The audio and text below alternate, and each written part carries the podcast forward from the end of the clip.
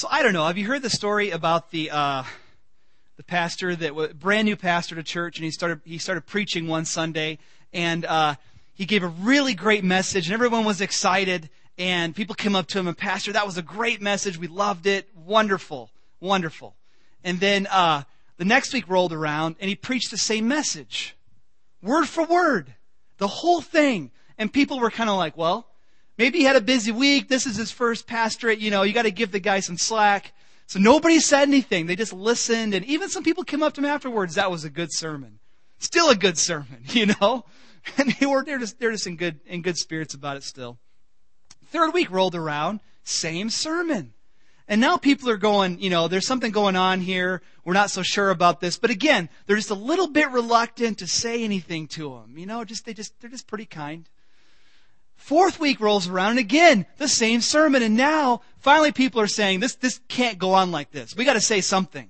And so someone got up the courage to go up to the pastor and say, Pastor, that's a very good sermon. I loved it the first time. Even liked it the second time, but this, this is getting hard. When are you going to stop preaching that sermon? And the pastor said, I'll stop preaching it when you start practicing it. All right, all right.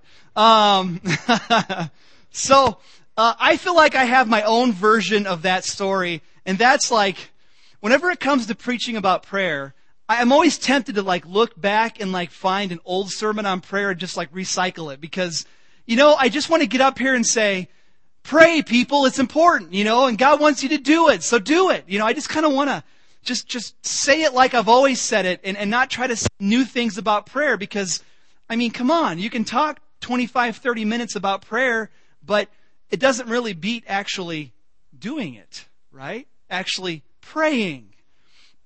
And, and so I'm tempted just to recycle, and, and, and you could all say, did, did we hear that last year? I think he said the same thing. But, but it's always kind of the same thing because God wants to hear from us. But I'm not going to recycle, okay? I've resisted the temptation. I would invite you to turn to Colossians chapter 1.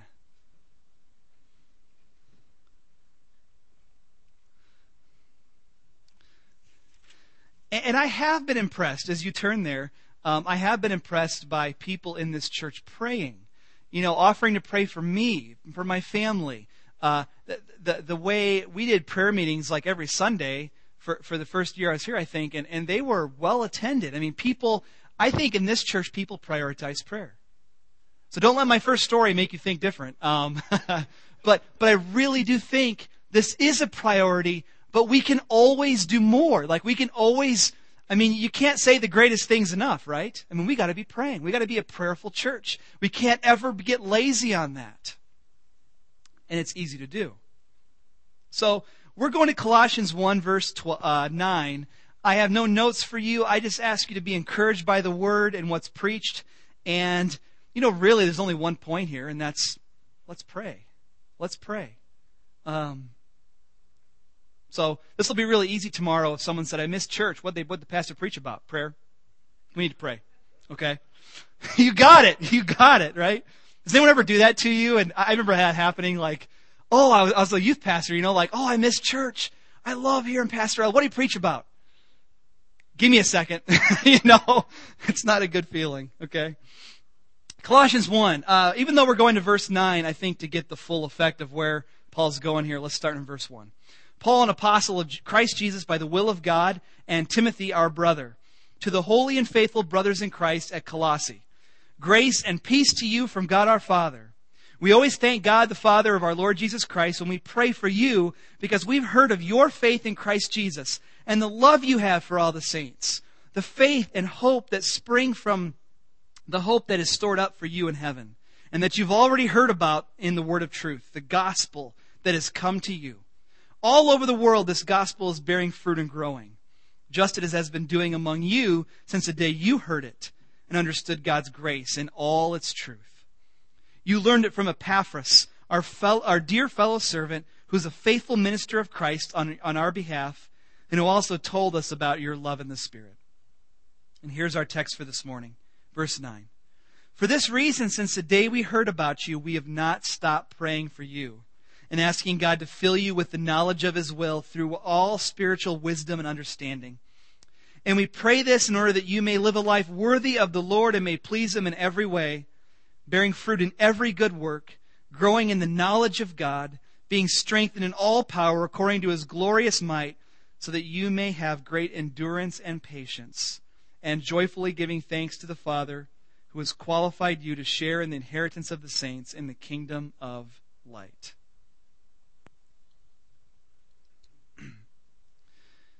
This is a good church that Paul's writing to.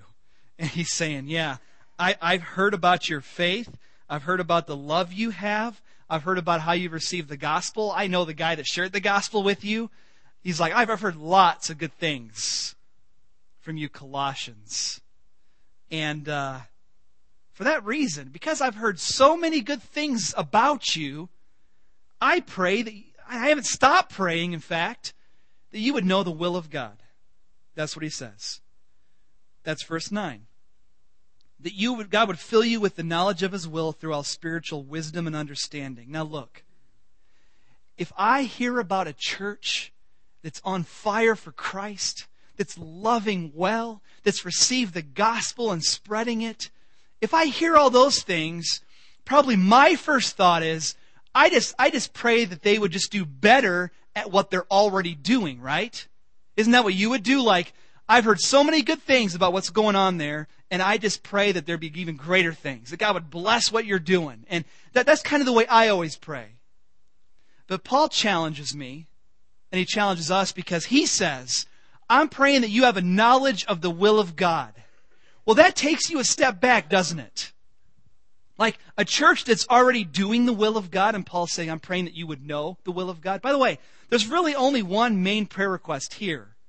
I mean, th- th- there's more than that because he's going to say more. He's going to talk about living a worthy life and bearing fruit and giving thanks. Like, there's more that he's going to say that you, you can picture in your mind. He's praying all these things. But the way that he's writing the sentence here in this scripture, he's saying, I am praying in verse 9, and I haven't ceased praying that you, a, a church that's doing the will of God, I pray that you would know the will of God. He would fill you with the knowledge of His will, with all spiritual insight and understanding. Wow. You know, I mean, I, in my more negative moments, sometimes I am uh, worried that I'm praying more my will than God's will. And here's Paul praying that, we, that, that, that the church would just know God's will. And I think that influences how we pray. Am I really praying God's will or am I praying my will? Do I know God's will? Because Paul's saying it all starts there. That's like the first step. Because later he'll say, if you look at verse 10, he says, Here's why I'm praying this. I'm praying this so that you could live a worthy life. Well, that's good. Usually I skip to the worthy life. Like, oh, they're struggling with telling the truth, so I pray that they would tell the truth. They're struggling with gossiping. I'm going to pray about that gossip. And Paul says, no, actually, I'm praying that you know the will of God. Well, what's up with that? Why start there? Because everything starts with our minds and our hearts. It's like Jesus said it's not what comes out of your mouth that makes you unclean. I mean, it's not what goes in. I'm sorry, I just reversed that. It's not what goes into your mouth that makes you unclean. It's what comes out. Because what comes out reflects what's inside. So if you change what's inside, then what comes out will be right. So I can pray for somebody that says, man, I became a Christian. I'm struggling with swearing and saying bad things, you know. I can pray about them struggling with that stuff. Or I can take a step back and do it like Paul and say, I pray that God would renew your mind and heart so that the stuff that comes out of your mouth is right. You see how he takes a step before all that? And we don't usually do that? I don't usually do that? That's a good word. In fact, this verse has a lot to do with Romans uh, 12 too, remember? Be transformed by the renewing of your mind so that what? You may able, be able to test and approve what God's will is, his good, pleasing, and perfect will. So if I want to know what I should do and how I should do it, it all starts with me asking God to renew this. And I am sure that there's a uh, inference here that you're spending time in the Word. Because how else do you renew this if you're not in the book? I'm sure that's part of Paul's thinking. Romans 12, 2, that's, that's a good, that's a great comparable verse here about renewing your mind. So I just want to encourage you, before you get to the nitty gritty of, I want to change this thing in my life, would you pray first that God would change your heart? That maybe you wouldn't desire that thing in your life. That God would fill your heart with Scripture and, and, and with His wisdom so that you would know how to avoid that thing in your life. Or if, if we're talking about good things like serving, which that's our theme for the year, created to serve, that God would fill your heart with what you're supposed to do to serve. That He'd open your eyes to see opportunities. That you wouldn't say yes to every single thing that comes your way, but say yes to the things that are according to His will. Wow, you know, th- there's opportunities everywhere but you should only really say yes to the things that you've prayed about that you know are according to His will. And that's why Paul prays that. He's like, I know you're loving well. You, good church, but you can always know more. You can always understand the will of God better.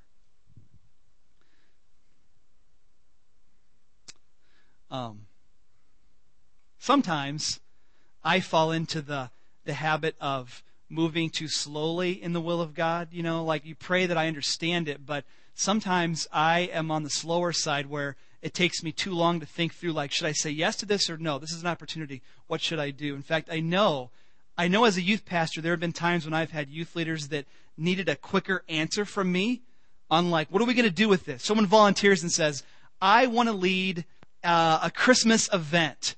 Well, that's awesome. That means I don't have to. You can do it. But they need my support for what they're going to do. Like, should we do this or should we do that? What, what, what do you want to do, Niall? And I know sometimes I've like, I've just drug my feet and it drives people crazy. And, and I ask God to like help me do better at that so that I ask for wisdom, I get it, and then I, and then I share it. Some, some of us are too slow. It's almost like we're scared of doing anything because it might not be in God's will. Well, look, there's a lot of things that should be no brainers when it comes to God's will. You should give thanks in all circumstances. It's God's will for you to do that. Uh, sh- should you should you share your faith or not? Well, you, yeah, you should. You shouldn't have to be like, oh, should I say so- say something? You know, I mean, there, there's things that you should just walk in. Should I pray about this? Well, yeah, you should pray about this. Just, that's God's will. You should pray about that. You know, um, but but don't let yourself get. If you're one of those people that gets frozen and you worry way too much, Ask God for wisdom and trust He's going to give it to you. And then make a wise decision, maybe even with counsel. Um, that's what Paul's praying about, that you be full of that wisdom. Um, on the other hand, some people are go way too fast. You know who you are, right? Too. You know, you're the one that like first thing that comes your way, you're in, right? Oh, opportunity, open door. That's got to be an open door from God. No, it might have been a fallible human being that opened that door, and you're about to walk through it. You know, you got to be careful that we were talking about that in our leadership study yesterday, um, the leadership class. Like we, we, were doing some reading, and in the reading, uh, the author gave a great example of, you know, what if the denomination came to us and said, "We have uh, all these, all this, all these dollars we want to give to your church to start a church plant." Well, maybe that's from God, but maybe it's just a surplus of money. And have you really asked God if that's what we're supposed to do? And that, I think that applies to a lot of us in life. We see open doors but should we walk through them? There's a lot of good things we can do. We want to do the best things because the best things are according to the will of God. So we ask Him to give His wisdom to us. We read our Bibles and look for confirmation there. And God has a unique way of making His Word line up with what's going on in your heart. He has a good way of doing that. And then you can walk confidently. Okay, so we start with the will of God. Now, what is Paul, why does Paul pray this? And we said this, it's in verse 10, right? It's in verse 10. Here's why Paul is praying that they would know the will of God. I, we pray this in order that you may live a life worthy of the Lord and may please Him in every way. And then he explains what does it mean to live a worthy life. And by the way, the NIV does an awesome job like showing you that these are all like worthy life things because there's like a little colon there. And then all of these are participles that follow. And, and there's four of them bearing fruit, uh, growing in the knowledge of God. Number three, being strengthened in all power. And verse 12, giving thanks. Four participles. Worthy life is bearing fruit, being strengthened, giving thanks. I mean, he, he, he lines it up really nice for you. But I want to look at the worthy life. Have you ever looked at those verses and, and I don't know if you're like me. I mean, I'm just telling you my thoughts. For years, I've read those verses about living a worthy life. And I think to myself, how, why do you write like that, Paul? Because I'm living a worthy life of Jesus? Like, does that, does that mean I can somehow live in a way that it's like, well, of course he's a Christian. He's living a worthy life. You know, it, it feels like there's a lot on me like somehow I get credit for that. Live a worthy life. Well, yeah, I'm, I'm living it. You know, it, it feels like there's credit going to me. And I don't like that because it seems like Jesus wants to crush all credit going to us. You know what I mean? I mean, yeah, we're going to get rewards in heaven, but I want to be like the tax collector that goes into the temple and says, God have mercy on me, a sinner. and I want to be like the, the unworthy servants in the last day that when God's giving out rewards and, and the servants say, We're just unworthy servants. We, we've just done our duty. You know. The word worthy comes from a word that means weight. And it implies scales. And I so wish I would have picked a picture of scales because you kids don't even know what that means. You think a scale is like this electronic thing in the bathroom? right? Derek, you think that's what it is? And you step on it, you know, and, and you look at, and Braden always says, you know, I'm catching up with Derek, you know, I'm going to pass him up. And, uh, and uh, you, you think that's, that scale is, is that thing in the bathroom. Uh, scales, right? You have two different sides, right? And, and, and, and they, and one side can weigh more than the other, and the other side goes up, and the one goes down, and, and vice versa. Scales, weight.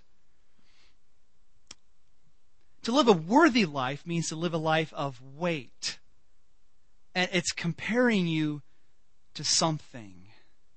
Okay? So, Ephesians 4, verse 1, Paul says, You need to live a life worthy of the calling you've received. The calling.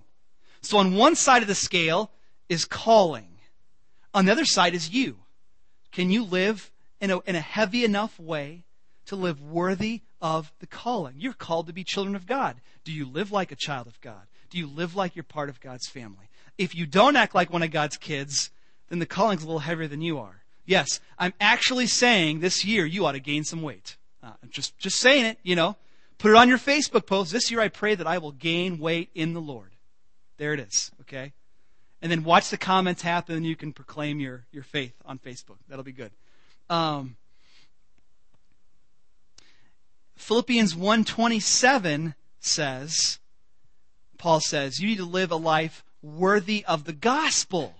The gospel, right? So on one side of the scale is the gospel. Jesus died for you on the cross and was resurrected from the dead. That's the good news, and he's going to save you from your sin. That's heavy stuff. Are you living a life worthy of the gospel? Are you living a crucified life where, where you're saying no to your own flesh so that you can live for Jesus? Jesus said, if you don't take up your cross and follow me, you're not what? That's Matthew 10, 38. You're not worthy of me. Same word. You're not worthy of me if you don't take up your cross. Paul prays that they would live a heavy life, a worthy life. And it still troubles me a little bit because, um, on the one hand, there's all this worthy stuff like Jesus, you know, and his death. By the way, um, what else did they say when Jesus died on the cross? Crucify him. He is what? Worthy of death. He's worthy of death.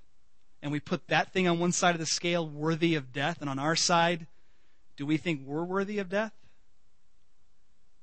when the apostles suffered in the book of Acts, it says they were they counted it a blessing. I think they maybe they were full of joy. I forget how it says it because they were counted worthy to suffer.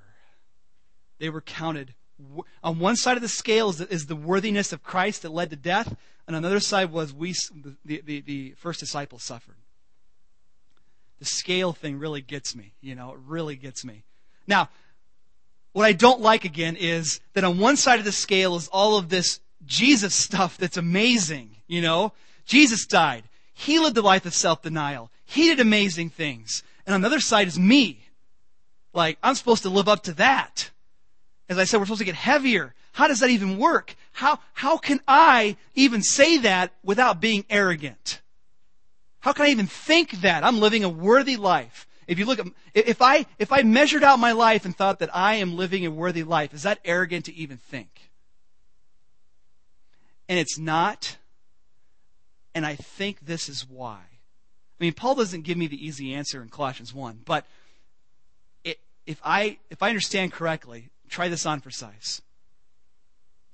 On the one hand, we're supposed to live a life worthy of Jesus Christ. Let's summarize it that way.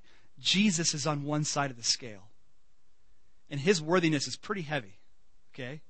You ever get on a teeter totter when you were a kid and, and, and, and some big old, you were like in third grade and some big old seventh grader got on the other side and launched you, you know? Bam! You know? That's what I feel like. You put Jesus on that side and it's like, wham! I'm, I'm flying off the scale. Um, you put him on this side. How do I live a weighty life on this side? Unless I've got some extra weight that I didn't notice this morning. And the extra weight is the Spirit of Jesus living inside me. Did you go there in your own heart? If Jesus lives inside me by his Holy Spirit, as Romans says it does, the Spirit of Christ dwells in you, then that balances the scales. And I am able to live a worthy life not to the glory of Niall, but to the glory of Christ, because He's the one that makes me heavier. All growth comes from God. All weight gain, spiritually speaking, comes from Christ.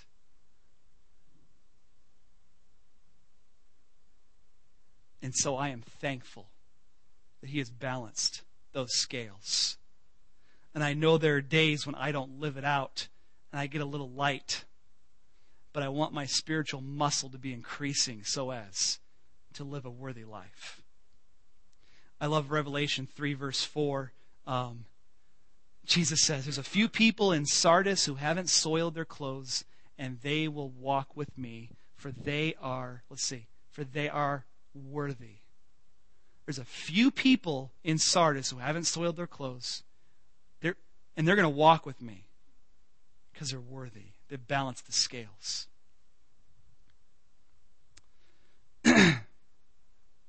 so, what I've described to you this morning might be called intercessory prayer. We need to be praying for each other by name. Do you ever have those moments where you see somebody who's not living a weighty life and they say they're a Christian and they have the audacity to show up on Sunday morning in church and you know they don't match it? And, and you think those thoughts in your head like what are they doing? I mean they should really get their act together and all these all this junk comes out did you ever stop and think that what we're called to do is intercede for them ask them to know the will of god so that they might live a worthy life. And have you ever thought that if you see somebody that is living a worthy life and they're doing great and they make your spiritual life look kind of sad? At least that's how you feel. And you should think to yourself, wow, they're doing great. I'm going to pray that they would know the will of God so that their life gets even heavier even heavier. Colossians 3 3. For your life is hidden with Christ in God. And if your life is hidden with Christ in God, you've got some weight inside you.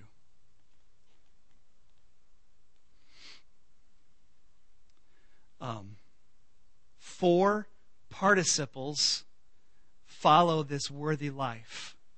I'm not going to preach them this morning. I'm going to mention them again. Paul says, a worthy life is fruitful, That means when you do good works, they bear fruit. Good things happen when you serve. Secondly, he says, growing in the knowledge of God. Do you love Jesus and understand him a little better this year than last year? You're growing in that. That adds weight. He says, giving, um, being strengthened, being strengthened in God's power so that you have endurance and patience. Man, if you know someone that's struggling in their faith or struggling in their life with whatever, you ought to be praying these things for them. You ought to be interceding for them. They need that because they need to be able to be patient and endure. And that comes from you praying. Obviously, it comes from God answering your prayers. and lastly, the fourth participle is um, that you would give thanks. That you give thanks. What a great thing to pray for people that are going through hard things. God, help them give thanks and all of that. What a great prayer to pray for people who life is going great. You know, life is awesome.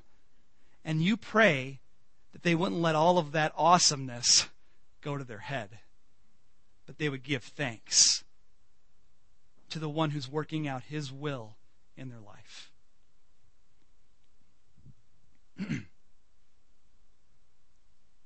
Finally, and lastly, and by the way, we will also we're, we're going to do for cross training, which is our adult Sunday school class. We'll meet over here in the library, and we will pray through some of these things in this text. So I'm not glossing over giving thanks and and and and uh, and, and bearing fruit.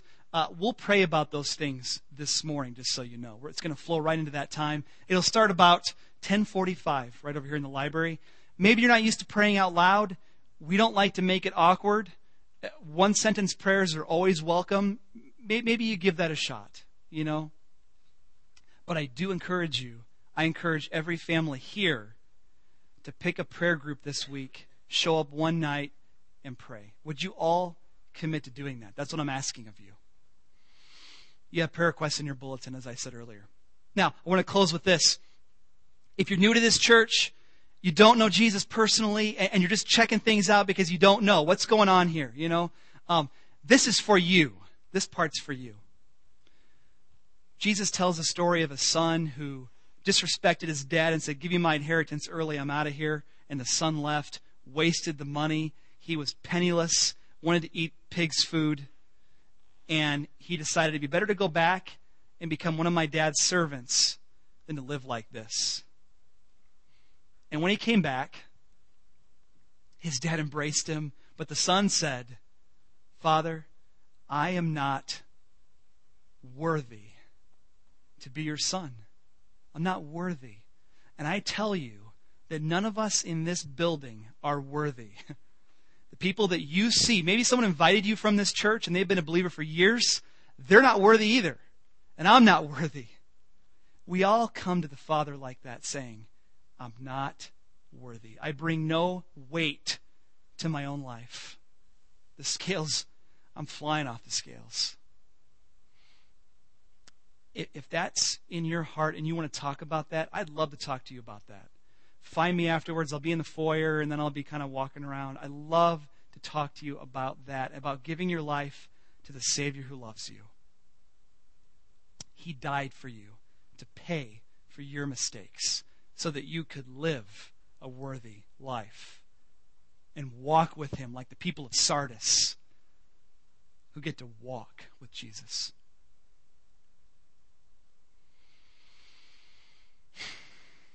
At this time, we're going to respond in a song, and I'm going to have the ushers come forward to take the benevolence offering. Give as you feel led. This is just for special needs. And uh, I want to pray, and then we'll take that offering.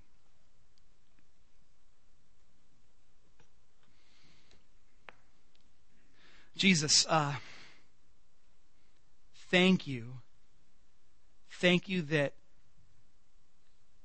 you dwell in us and we dwell in you.